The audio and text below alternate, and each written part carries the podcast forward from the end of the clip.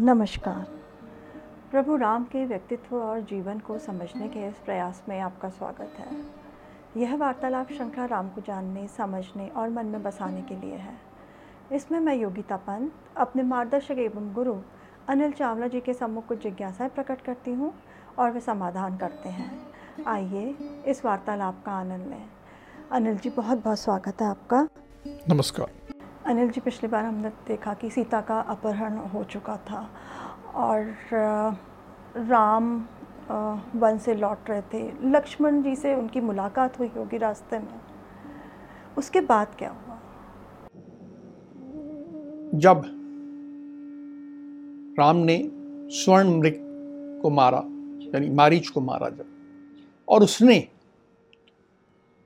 हा, सीते, हा, लक्ष्मण करके जब वो चिल्लाया तो राम को यह आभास हो गया कि बहुत बड़ी गड़बड़ हो गई। ये कोई बहुत बड़ी चाल चली गई है मेरे साथ। ये साधारण बात नहीं हुई है। ये बहुत राक्षसों को उन्होंने मारा था। और अब इस बार उन्हें घबराहट हुई कि कुछ गड़बड़ हुई है, क्या गड़बड़ हुई है, उन्हें नहीं मालूम। फिर तुरंत वापस मुड़े और वापस आश्रम की तरफ़ चलने लगे। उनके साथ अनेक अपशकुन होने लगे। अचानक गिदड़ियाँ, यानी सियार उनके पीछे पीछे चल रही हैं और बड़ी अजीब आवाज़ें निकाल रही हैं। मृग घबरा के दौड़ रहे हैं, जैसे कुछ कहना चाह रहे हों। सारी प्रकृति ऐसा लग रहा है कि उन्हें कुछ संदेश दे रही है। उन्हें लगा कि कुछ तो अपशकुन बहुत बड़ा हुआ है। इतने में उन्हें सामने से लक्ष्मण आते दिखे। लक्ष्मण को देखते तो और घबरा गए।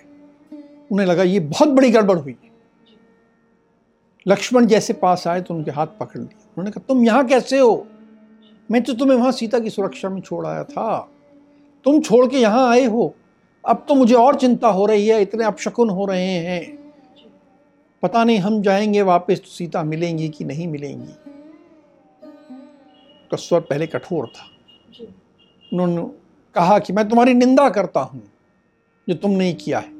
लेकिन फिर उन्होंने ध्यान आया कि भाई इसके साथ कठोर नहीं उसे बड़े फिर मधुर स्वर से कहा कि, भ्राता, मैं बहुत चिंतित हूँ, बहुत परेशान हूँ। पता नहीं हम जाएँगे तो सीता का राक्षसों ने क्या किया होगा? को नष्ट कर दिया होगा, उन्हें मार के खा गए होंगे। किस हाल में मिलेंगी मुझे ये नहीं समझ में आ रहा। और इस पूरी चिंता के साथ वे लोग आश्रम पहुँचे। अब जब आश्रम पहुँचे ये लोग तो सीता तो मिली नहीं। दिख नहीं रही थी। अभी हर कोने में ढूंढ रहे हैं हर इधर ढूंढ रहे हैं पेड़ों के पीछे ढूंढ रहे हैं कहीं सीता इधर गई होंगी कहीं उधर गई होंगी जहाँ भी हो सकती थी। ढूंढ रहे हैं आवाज़ दे रहे हैं राम तो सीता के वियोग में पागल हो रहे हैं। कह रहे हैं कि हे मेरी प्रिय हे विदे नंदिनी हे मिथिला कुमारी तुम कहाँ हो? अलग अलग नामों से सीता को बुला रहे हैं, सीता को याद कर रहे हैं, उनका पूरा मानस अब सीता पे केंद्रित हो गया दुख में इतने डूब गए कि उन्होंने लक्ष्मण से कहा कि, हे लक्ष्मण, मैं सीता के बिना नहीं जी पाऊँगा। और यदि सीता इस दुनिया में नहीं है तो मैं भी प्राण त्याग दूँगा। और तुम अयोध्या अकेले अभी वापस चले जाना। वहाँ तुम जाके जब कैकेयी को बताओगे कि राम ने प्राण त्याग दिए हैं तो बहुत खुश हो जाएगी। शायद वो यही चाहती होगी। तुम तो बस अब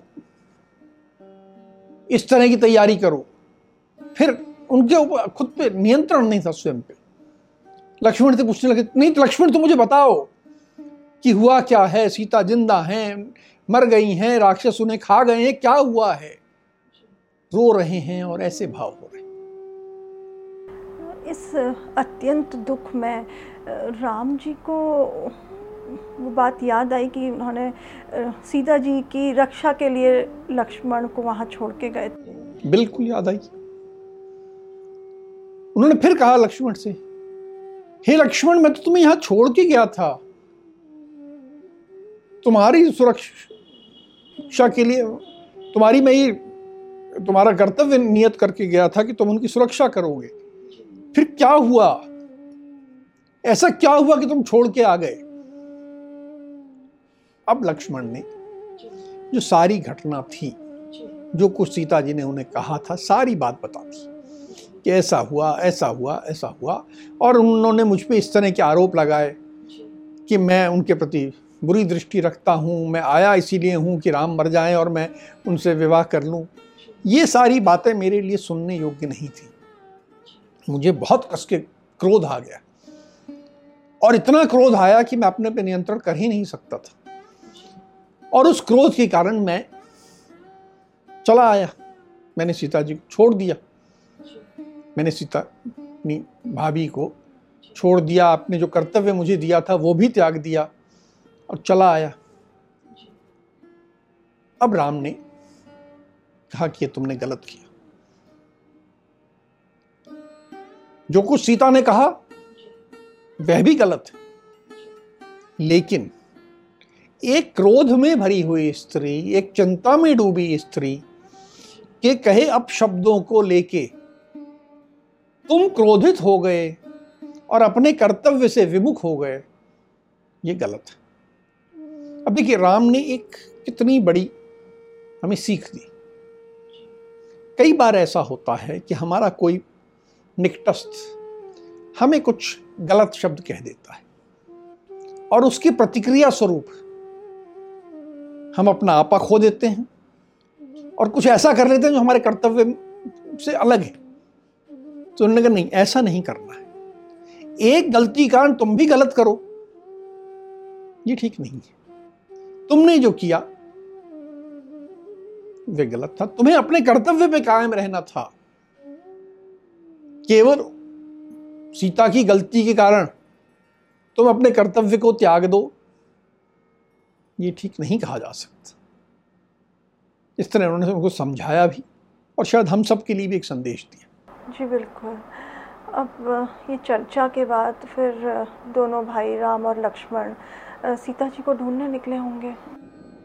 हाँ तो ढूँढने के लिए चारों तरफ़ ढूँढने लगे। बाहर निकले, अभी तक आश्रम में ही थे। अब आश्रम के बाहर निकले। राम की स्थिति बिल्कुल पागल जैसी हो रही थी। वे एक एक वृक्ष को चिपक रहे थे, पूछ रहे थे कि, हे बेल के वृक्ष, हे ताड़ के वृक्ष, हे एक एक वृक्ष का नाम लेके कि तुमने यहाँ देखा होगा। तुमने मेरी प्रिय सीता को देखा होगा। सीता दिखने में ऐसी लगती हैं, उनकी कमर पतली है, उनकी जांघें ऐसी हैं, उनका वक्षस्थल ऐसा है वर्णन कर रहे हैं और एक एक वृक्ष को बता बता के पूछ रहे हैं कि ऐसी स्त्री को तुमने जाते देखा है क्या? जानवरों से पूछ रहे हैं। सबसे पूछ रहे हैं कि तुमने मेरी पत्नी को देखा है क्या? जो दिख रहा है, चाहे मृग हो, चाहे कोई पशु हो, चाहे वरा हो, हर किसी से पूछ रहे हैं कि मेरी सीता जो दिखने में ऐसी लगती थी, तुमने उसे देखा है क्या? इतने वो, देखिए, राम का, सीता के प्रति जो प्रेम है, वो यहाँ पर राम को विक्षिप्त बना रहा था। राम अपना आपा खो चुके थे। वह बिल्कुल एक विक्षिप्त व्यक्ति, पागल व्यक्ति के तरह भटक रहे थे, पूछ रहे थे। जी। काफ़ी परेशान हो गए थे। राम जी फिर उसके बाद जब सबसे पूछ रहे थे फिर क्या हुआ? देखिए ये जो उनकी परेशानी चल रही थी ये साधारण नहीं थी। ये इतने ज़्यादा परेशान थे कि वो रो रहे थे। उनकी आँख से आँसू बह रहे थे। वो बिल्कुल ऐसी हरकतें कर रहे थे कि अब उनको संभालना मुश्किल था। वे लक्ष्मण से कह रहे थे कि अब तो मुझे प्राण ही त्यागने हैं। अब मैं जी के क्या करूँगा? मैं कितना अभागा हूँ? मेरा तो भाग्य ही खराब है। मेरे साथ तो हमेशा बुरा होता है। जब भी जीवन में मुझे कुछ सुख मिलने का समय आता है, मेरे साथ बुरा ही बुरा होता है।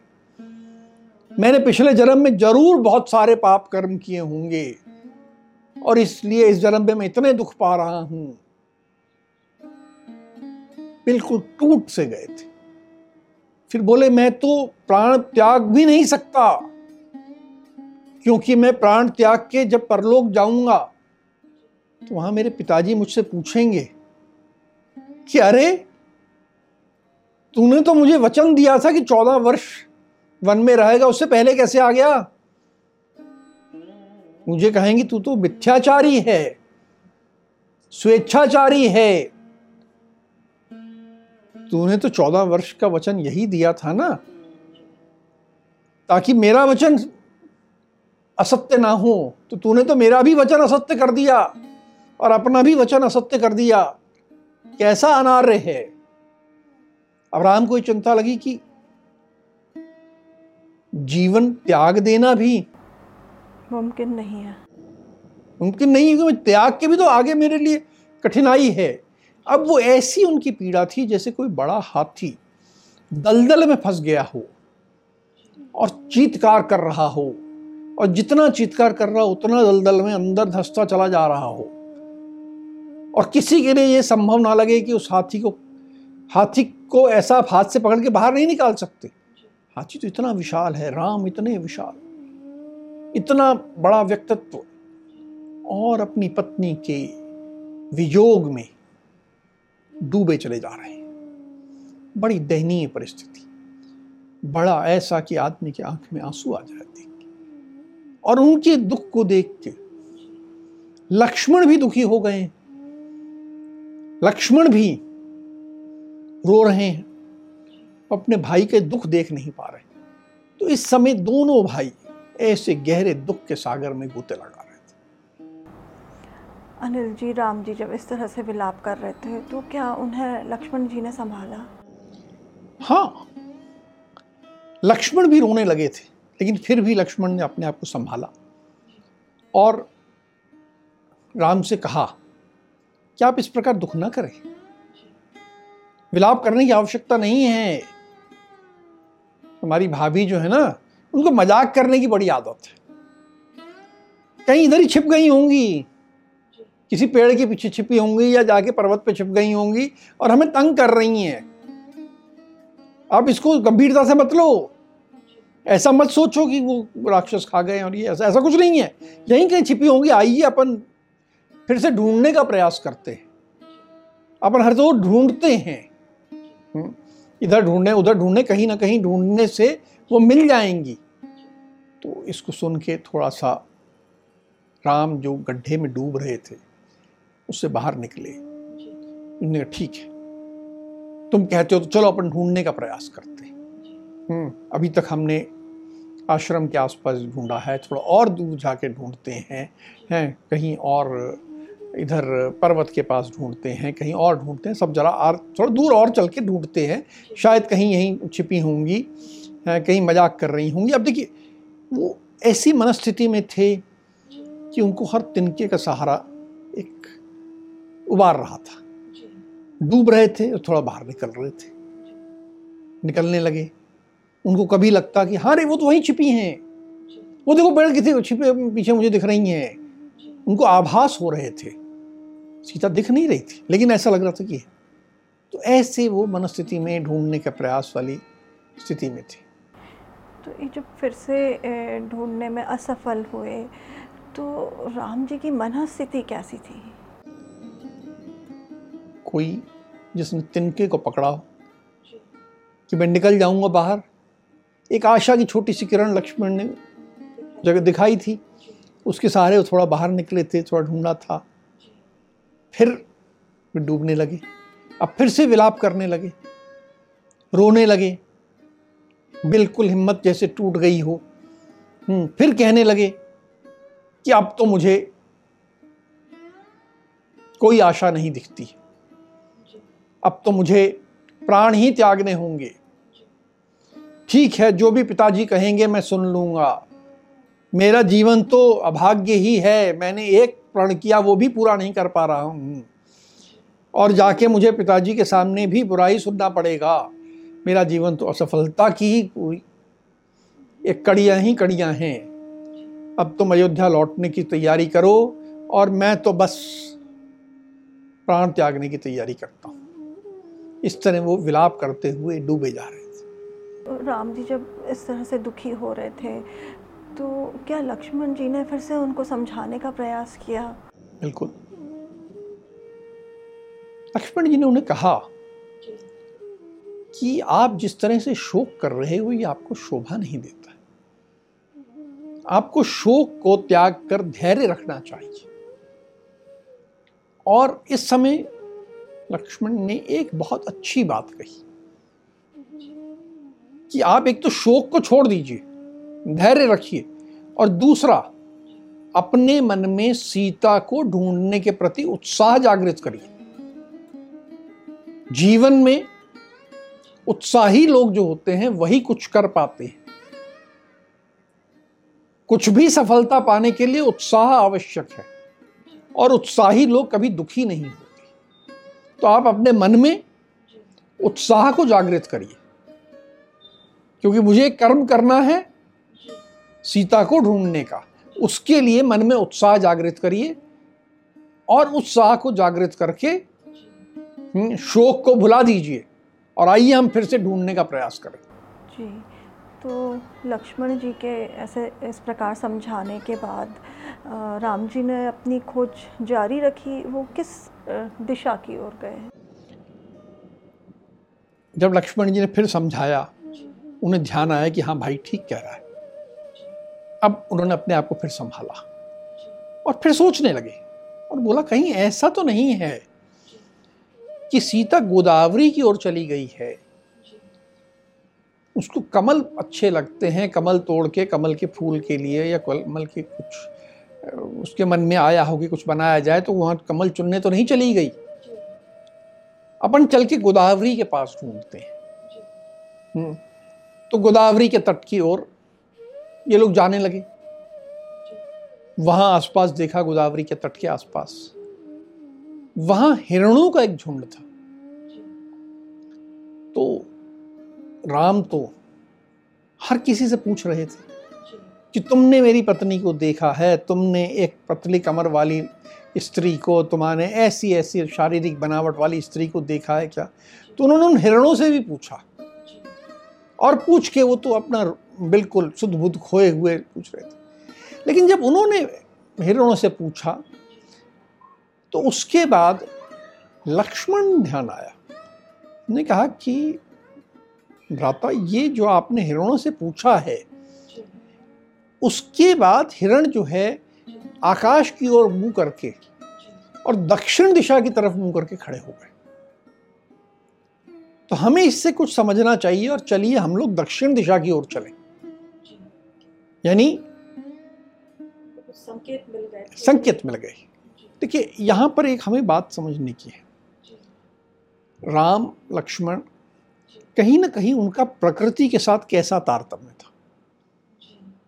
जानवरों के साथ, प्रकृति के साथ, कि वो उनके द्वारा लिए संकेतों को ग्रहण कर रहे थे। तो मृगों ने जो संकेत दिया उससे लक्ष्मण ने समझा, राम को समझाया। तो राम ने कहा, ठीक है, अपन दक्षिण दिशा की ओर चलते हैं। क्योंकि मृग उस तरफ़ इशारा कर रहे हैं तो हमें चलते हैं। अभी लोग दक्षिण दिशा की ओर चलने लगे। दक्षिण दिशा की ओर चले तो राम तो बड़े क्रोध आने लगा। देखिए जब आदमी शोक में होता है तो कभी नीचे जाता है कभी ऊपर उठता है। रास्ते में उन्हें पर्वत दिखा तो पर्वत से भी पूछ रहे हैं कि तुम बताओ। हम्म, नदी से पूछ रहे हैं न पर्वत बोल रहा है न नदी बोल रहा है। नदी बोल रही है कोई नहीं बोल रही। तो उनको क्रोध आ रहा है कि मेरे को पुत्र क्यों नहीं दे रहे हैं? मैं तो इनका सर्वनाश कर दूँगा। ये जानते नहीं है मैं कौन हूँ। राम ऐसी भाषा कभी बोलते नहीं थे। अब वो उस भाषा में आ गए थे। जब उनका मनस्थिति बिगड़ चुकी थी पत्नी के वियोग में एक अलग तरह का उनका था शोक के साथ साथ क्रोध आ रहा था उन्हें। सब पे क्रोध आ रहा था। पर्वत पे क्रोध, नदी पे क्रोध, देवताओं पे क्रोध, सब पे क्रोध आ रहा था। ऐसे चलते हुए एक स्थान पर गए तो उन्हें अचानक धरती पे ऐसा लगा कि ये तो एक किसी राक्षस के पैरों के निशान है। फिर उन्होंने देखा कि अरे, केवल पैरों के निशान नहीं है। एक धनुष भी टूटा हुआ है, एक रथ भी टूटा हुआ है, सारथी जो है, वो मरा हुआ है। और वो सारथी तो बिल्कुल ऐसा लग रहा है अभी अभी मरा है। कुछ गधे जो कि उस बड़े शक्तिशाली गधे हैं, जो कि उस रथ को खींचते होंगे, वो भी वहाँ मरे पड़े हैं। कुछ वहीं पे उन्हें सीता के टूटे हुए आभूषण भी दिख गए। राम एकदम पहचान गए कि अरे, ये तो सीता के आभूषण हैं। वहाँ उन्हें कुछ रक्त की बूंदों के निशान भी दिखे। राम को लगा कि ये तो कुछ बहुत बड़ी गड़बड़ राम ने कहा, मुझे ऐसा लगता है कि दो राक्षसों के बीच में यहाँ संघर्ष हुआ है कि कौन सीता को को ले? तो उन दोनों राक्षसों के संघर्ष के निशान ये दिख रहे हैं। एक राक्षस ने दूसरे पे वार किया होगा, सब इस तरह की स्थिति होगी, और ये तो निश्चय ही एक राक्षस उसमें से जीता होगा और अब उसने सीता को नष्ट कर दिया होगा, मार दिया होगा, खा गया होगा। अर्थात उनको तो जैसे एकदम एक साक्ष्य मिल गए थे, अब तो और स्थिति खराब। तो राम जी ने आप, सीता जी के आभूषण देखे और रक्त के निशान भी देखे। फिर राम जी ने क्या किया? अभी तक वो शोक में थे। अब उन्हें क्रोध उबाल खाया। एकदम उनके मन में क्रोध आ गया। वे बोले कि मैं हमेशा सौम्य रहता हूँ, शांत रहता हूँ, सब प्राणियों का हित करता रहता हूँ, जीवों पे करुणा करता हूँ। इसलिए मुझे निर्बल समझ लिया गया है। मुझमें क्या शक्ति है, मैं क्या तेज हूँ, ये किसी ने समझा ही नहीं है। और अब मैं अपना कोमल स्वभाव छोड़ रहा हूँ और मैं अपना प्रचंड रुद्र रूप दिखाऊँगा। और मैं सभी देवगणों को कहता हूँ कि अभी इसी मुहूर्त में मेरी सीता को मेरे सम्मुख लाओ। अन्यथा मैं पूरी प्रकृति का सर्वनाश कर दूँगा। ना यक्ष सुरक्षित होंगे, ना पिशाच सुरक्षित होंगे, ना कोई मनुष्य सुरक्षित होगा, ना देव सुरक्षित होंगे। इन सब के जो लोग हैं, उन सबको मैं यहाँ गिरा दूँगा। मैं पूरी प्रकृति में ऐसा सर्वनाश करूँगा कि नदी बहना भूल जाएगी। पर्वत तुमको भी तोड़ दूँगा। ऐसे एकदम प्रचंड रूप में आ गए। बोले, मुझे निर्बल समझा है ये देव, इन्होंने सब देखा होगा और ये मुझे नहीं बताते हैं। अर्थात इनकी इसमें सहमति है। और मैं अब इन्हें सर्वनाश करके बताऊँगा कि मैं क्या हूँ। ऐसा रुद्र रूप? बोले, अब मेरी निर्बलता नहीं, ये सब मेरा ऐसा रूप देखेंगे कि कोई कुछ नहीं बचेगा। मैं सबको समाप्त कर दूँगा। ऐसे, और अपना उन्होंने धनुष उठा लिया और तैयार हो गए। कि बिल्कुल, अब तो मैं सबको समाप्त कर ही दूँगा। कोई नहीं बचेगा। इस समय सही गलत सब वो छोड़ चुके थे। और ऐसा क्रोध उनमें उबाल आ रहा था जो कि शायद पूरी प्रकृति के लिए पूरे ब्रह्मांड के लिए एक सर्वनाश लेके आ सकता था। राम जी को इस प्रकार क्रोधित देख करके फिर लक्ष्मण ने क्या किया? संभालने का काम लक्ष्मण कर रहे थे। उन्होंने राम से कहा कि हे भ्राताश्री, आप तो सदा कोमल हो, जितेंद्रिय हो, समस्त प्राणियों के हित में सदा तत्पर रहने वाले व्यक्ति हो। आप अपनी प्रकृति त्याग दो। ये तो उचित नहीं है। आप यदि पूरे इस प्रकार संहार करेंगे तो ये लोग समस्त लोगों की जो प्रजा है वे किसके संरक्षण में जाएगी? आप राजा हो। आपका काम प्रजा की रक्षा करना है। इस प्रकार संहार करना नहीं है। आपको ये कतई इस तरह की बात करना शोभा नहीं देता, आपके लिए उचित नहीं है।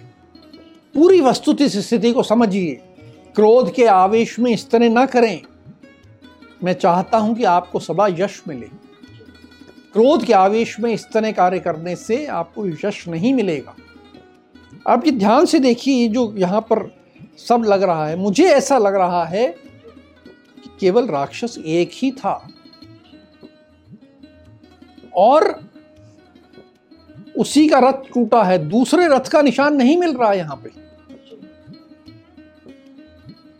एक ही राक्षस का रथ टूटा है उसी का सारथी मारा गया है, उसी राक्षस के गधे मारे गए हैं, उसी राक्षस का धनुष टूटा है। तो यहाँ दो राक्षस वाली आपकी बात मुझे ठीक नहीं लगती। आपके लिए उचित होगा कि आप पहले यह अन्वेषण करें, खोज करें कि किसने अपराध किया है। एक व्यक्ति के अपराध के लिए पूरे संसार को, पूरी प्रकृति को, देवों को दंड देना आपके को शोभा नहीं देता, आपके लिए उचित नहीं है, इससे आपको यश नहीं बढ़ेगा। राम ने बात सुनी, थोड़े शांत हुए, बैठे। अब लक्ष्मण उनके पास बैठ गए। उनके पाँव दबाने लगे और उन्हें समझाने लगे। बड़े प्यार से, पूरे सम्मान से कि जीवन में विपत्तियाँ तो सब पे आती हैं। और विपत्ति का क्या है? वो तो एक आग की तरह होती है, हमें छू के निकल जाती है। जब आती है तो आग डराती है, पर निकल जाती है। थोड़ा छूती है, निकल जाती है, इससे ज़्यादा कुछ नहीं होता। और कैसी भी विपत्ति आए, अपना संयम, अपना धैर्य कायम रखना ही तो हमने सीखा है। हमारे पिताजी के गुरु, जो गुरु वशिष्ठ रहे हैं, उनके बारे में आप जानते हैं कि उनको एक ही दिन में सौ पुत्र प्राप्त हुए थे। और एक ही दिन में उनके सौ के सौ पुत्र ऋषि विश्वामित्र द्वारा मार दिए गए थे। तो क्या उन्होंने इस प्रकार क्रोध किया था? विपत्ति तो सब पे आती है। ये जिस पृथ्वी पे हम खड़े हैं, इस पे भी कभी ऐसा समय आता है कि हिलने डुलने लगती है। भूकंप आ जाता है पृथ्वी तो ये पृथ्वी में भी विपत्ति आ जाती है। पूरे विश्व में का जो आधार है, वो सूर्य और चंद्र हैं। उनको भी तो राहु ग्रसित कर लेता है और ग्रहण लग जाता है। तो सूर्य और चा, चंद्र भी ग्रसित हो जाते हैं।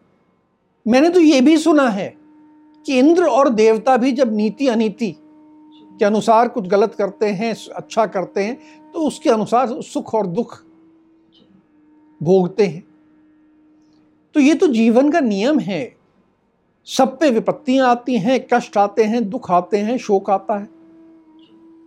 और आप तो इतने समझदार हो।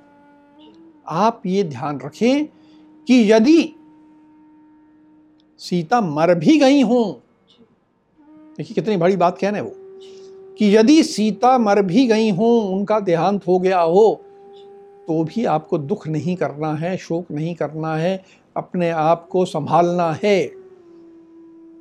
यही आपका कर्तव्य है, यही आपको शोभा देगा।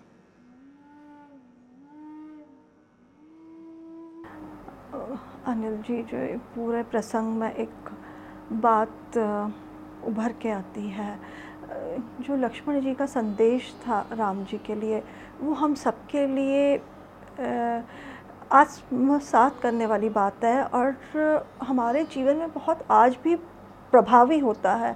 और मुझे ऐसा लगता है कि हमें इस प्रसंग को बार बार जो लक्ष्मण जी का संदेश है जब भी हमें कुछ विपत्ति आए संकट आए हमारे ऊपर तो हमें इसको ज़रूर सुनना चाहिए ताकि हमें अंदर से ताकत मिले शक्ति मिले उसको सहन करने की।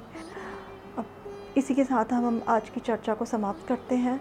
अगली कड़ी में राम के जीवन से जुड़े कुछ अनछुए पहलुओं के साथ हम दोनों फिर उपस्थित होंगे। राम राम। राम राम।